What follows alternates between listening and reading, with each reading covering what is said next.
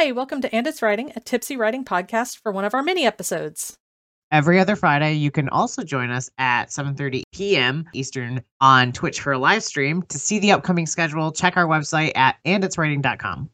I'm Amy Avery, writer of adult fantasy. I also self-publish under the pen name Avery Ames. And I'm DC McNaughton, speculative and historical fiction writer. So grab a drink, pop in your earbuds, and enjoy today's episode. Hi, so today is going to be the second part of our discussion on scene breaks and summaries because we went a little bit long on scene breaks. In this episode, we're going to talk about summarizing and how you can use summaries to make the the read less less excruciating.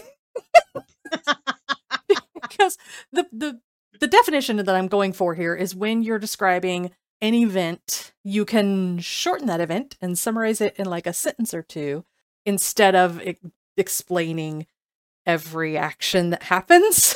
so you can say, you can sometimes also skip it, but we might go to that a little bit later. But basically, the two things that I see this happening most often are like everyday events. So, like making lunch. so it may be like hey you know he he went to the cabinet and got out the bread and got out the peanut Aw. butter and spread it. Now there are cases especially in like something literary where there's like some symbolism or there's emotional wove, woven through it introspection some navel gazing maybe that i could see this this might make but a lot of times people are just saying what's happening and there there's not like a meaning behind it Yeah, and I think one of the biggest um culprits of this one is travel. When one character is traveling to another place, whether it's the next door neighbor's house or even let's use George R. R. Martin for example, even Arya tra- traveling from the big city to the wall. Like yeah there's big problems with people like and, and you know i've been there i'm not saying that you're wrong Oh, yeah. i'm just saying that you're not you haven't figured it out Mhm. yet That was going to be my second one when I was like two things everyday events and traveling. yeah like traveling is really bad people think that they have to put in like they got in the wagon and then they passed by the trees and then they traveled like past all these places and this and this and that happened and sometimes you can summarize it mm-hmm. sometimes you can just say like you can literally go from within the castle walls to the journey only lasted a week and by the time that they got to the mountains in the south so and so was exhausted like you Yeah. can say that and then your reader will it, without a without a section break by the way you can do that Mm-hmm. and your reader will know your reader's smart they will know that a, a journey happened between the castle and the southern mountains where nothing important took place And if something important takes place, you just do the same thing. You'd be like, halfway through the journey in whatever town, so blah blah blah happens. You, you know, but you don't have to tell us how they got to the town. We know they're traveling. exactly And I was going to say an example of this that's it's not book related, but but the, just come with me on this journey. Uh, if you look at like older movies, um, older movies really liked to show people going from place to place, like walking through rooms to other rooms in the house.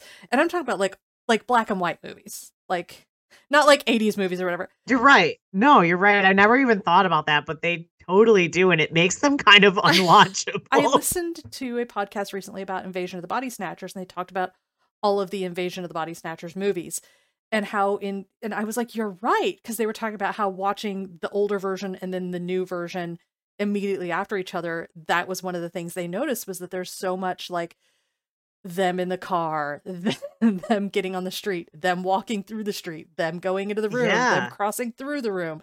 Whereas now we just like smash cut to them like from one place to another, or there'll be a really short establishing shot where it's like they talk and then there's a really quick like aerial shot of like the building and then it's them inside the building talking. So you can do like the literary equivalent of the establishing shot, which is the you know, a week later after they'd arrived in so and so, that's your that's your establishing shot. Right. Think about okay, I have a really dumb I have a dumb metaphor for this. Not even a metaphor, it's a comparable. Think about Monty Python and the Holy Grail. they go from castle to castle, from country to country, looking for people to help them go find the Grail. And never one, eh, we one time, and I'll get into that in a minute. but most of the time, we do not see them traveling from one place to the other. They just kind of show up clacking their coconuts together at the next scene, and we just kind of assume that they've gone from one place to the other. And then the one place that this doesn't happen is when Brave Sir Robin and his knights are walking through the woods and basically the only reason that we see brave sir robin walking through the woods with his squires is because he has a bard who is singing a really stupid song.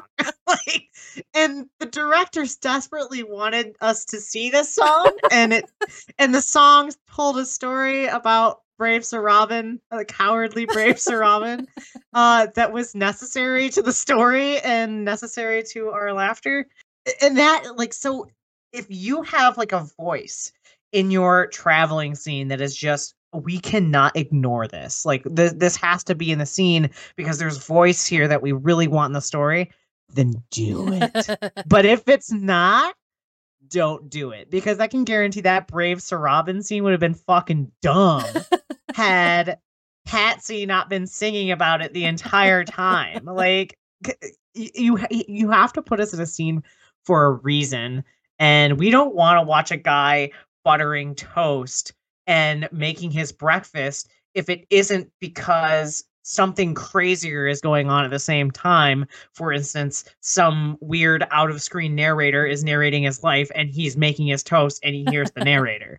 Like there's like we need something going on at the same time. Mm-hmm. And it doesn't always have to be like high stakes mm-hmm. something, but something to to drive mm-hmm. the story. And like one of the examples talking about making toast remind that I thought of is this is another TV show one. I, I like using TV show and movie examples because it's more likely that wider range of people have seen them. um, there's a Hulu show called uh, Only Murders in the Building, uh, and it's a mystery show, kind of a cozy mystery Agatha Christie type thing. And one of the mysteries is Steve Martin's character at the I think it's in the first season keeps making omelets.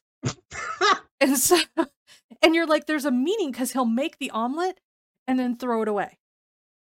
And so then he does this several times, and each time it gains more meaning and more tension because you're like, why is he doing this? Yeah. And I think it actually only happens once or twice, but before you find out why. But that's actually interesting because you're like, why are we showing him making an omelet? And then he throws it away and there's a question. So it, as long as there's a meaning to it or a reason for it to be in the story, it doesn't have to be super high stakes, like you said, it doesn't have to be like an explosion happening at the same time, but as long as there's like some sort of narrative tension pulling the reader in and it's not just telling what happened for the sake of like I didn't know what to write next, which by the way is totally valid while drafting. Oh yeah. Definitely write the guy making toast when you're drafting. And this is actually a good example or a good way to bring up the the scene cards I use, which are actually from the book Story Genius by Lisa Cron. Um, she has these scene cards in the book, and I actually don't remember off the top of my head. She has specific terms for what they mean, but basically they break down to why is this scene in the book? Where does it start? How do things change by the end of it? And what's going to be the consequences of what happens in this scene? For each scene, you're like, why is this in the book? And if there's a good reason, even if it seems like a mundane like activity, then yes. But if mm-hmm. there's not a good reason, summarize it. Just say after breakfast or yeah. he made his breakfast the same way he did every day. Like if that's the point is that his life is boring and that the breakfast breakfast is repetitive. Right. You can just say, you know, it was the same breakfast he ate yesterday, it's the same breakfast he'll eat tomorrow and then go into whatever happens after breakfast.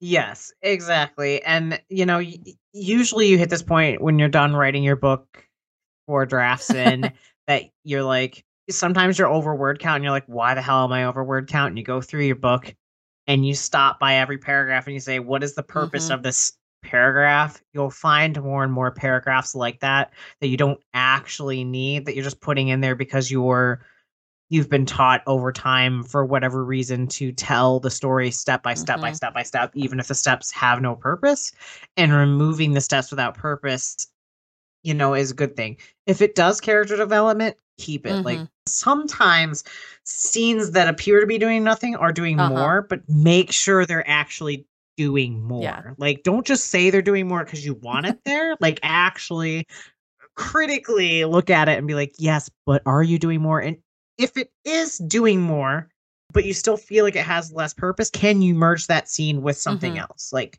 you know that's the kind of Yeah. stuff you want to do and yeah it doesn't always have to be the scene doesn't always have to be skipped with a scene Yeah. break That's yeah, that's the other thing is you could you can add add character development, add a little bit a little bit of story, just a little bit. Doesn't need to be a lot. just a little just give a little story in our story Just a sprinkle, just a little dash of just a little dash of story.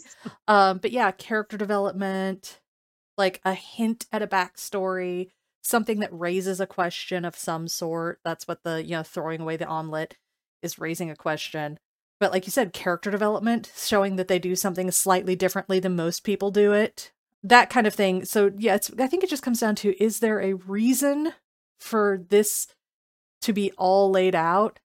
And if there's not, can I shorten it with a summary? And if there or if you don't want to shorten it, add in something that makes it have more meaning. exactly okay, I think I think I've articulated my thoughts on this one. I think that we managed it We did it. Yay! we did it and we did it in a time frame that was Yes. decent and that's all that Yes, we matters did. we we didn't leave any crap here No, we didn't.